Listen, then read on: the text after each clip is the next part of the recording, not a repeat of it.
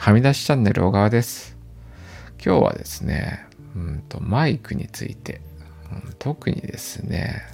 まあ、USB マイクですね。外部マイクと、うん、スマートフォン、iPhone、うん、の関係について、うん、それをね、安定動作させるためにはという観点でちょっと話したいと思います。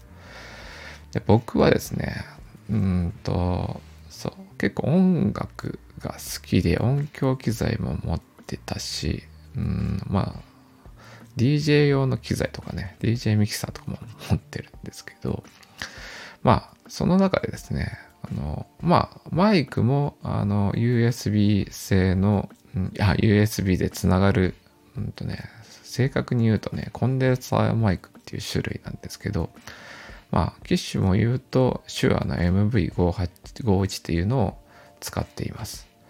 で、それ普段を、普段は、あの、Mac につなげてというか、まあ、パソコンにつなげて、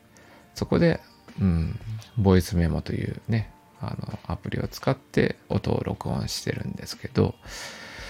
うん、スタイフの場合は、あの、収録だと、何ですかね、もともとパソコンで録音したものをファイルとして残して、それをアップロードすれば、あのね、音声コンテンツになりますんで、そういう手段を使えば、あの、うん、パソコン、Mac からでもできるんですけど、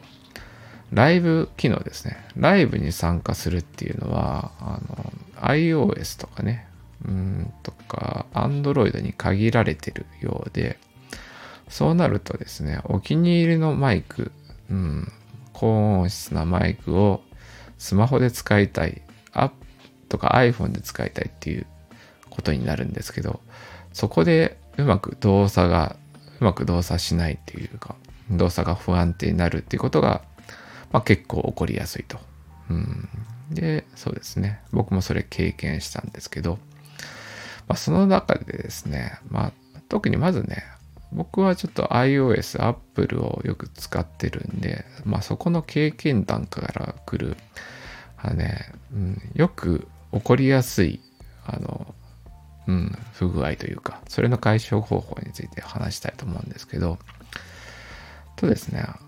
iOS とかスマートフォンで言うと、そうですね、まあバスパワーっていう電源の供給の仕方があるんですけど、そうですね、スマートフォン、iPhone のバッテリーの電力を使って、そのオーディオ機器を動作させようとする。まあ外部マイクだとかオーディオインターフェースをね、そのまま動作させようとすると、まあ、電力が足らなくて、あのね、動作しないっていう現象があります。でですね、これをね、解消する方法が、まあ、iOS のライトニングだともう定番の機材みたいのがあって、あのね、ライトニング USB 3カメラアダプタというものがありまして、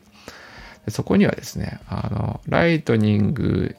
の端子につなげるところに、まあ、 Type A のね、あの、挿せる口と、 Lightning の給電できる口というのがあって、で、そこにですね、 Lightning の電力を供給しながら、そこのタイプ A のところに、あの、USB マイクだとか、まあ、USB のオーディオインターフェースをつなげると、電力を供給してる時だけちゃんと動作するっていう現象がよくあります。うん。で、僕もですね、あの、最近始めてたんで、あの、そう、USB マイクを使って iPhone でライブに参加しようと思った時に、おっと、動作が不安定になったぞと。で、ちょっと振り返ってみて、あのね、あそういえばそういう現象あったなと思って、USB3 カメラアダプターをまあ持ってるんで、そそこをまた外部マイクでつなげて動作させると、うん、ちゃんと認識したなというふうに、うん、そうなった経験があります。で、そうですね。まあ、そこはね、ライトニングというね、あの、うん、iOS、iPhone、Apple の件の話なんですけど、まあ、現象自体はですね、結構そのオーディオインターフェースとか外部マイクの、うん、駆動させるのに電気が必要ですよと。で、そこのね、電力が一定以上いる場合に、スマートフォン側がその直、直でつなげた場合にね、あの、動作させないような風になっていますと。そういう、うん、仕組みになっています。でそれはですね、まあ最近で言うとね、あの iPhone もようやく Type-C に15でなったとか、まあ iPad はね、まあまあ、うん、Type-C に、まあ数年前かな、になってるとは思うんですけど、まあ同じことが言えまして、で、それをね、やろうと、まあ同じように、ライトニングのカメラアダプターと同じようにやろうとした場合はですね、あの、タイプ C のハブの中で、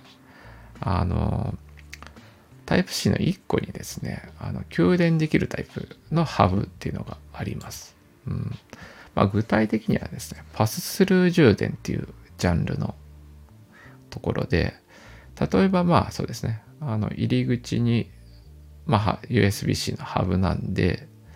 まあ1本、うん、あったとして、そこの、そのね、させる中の端子の一つに、あの、電源を入力できるっていうタイプのハブがあります。うん、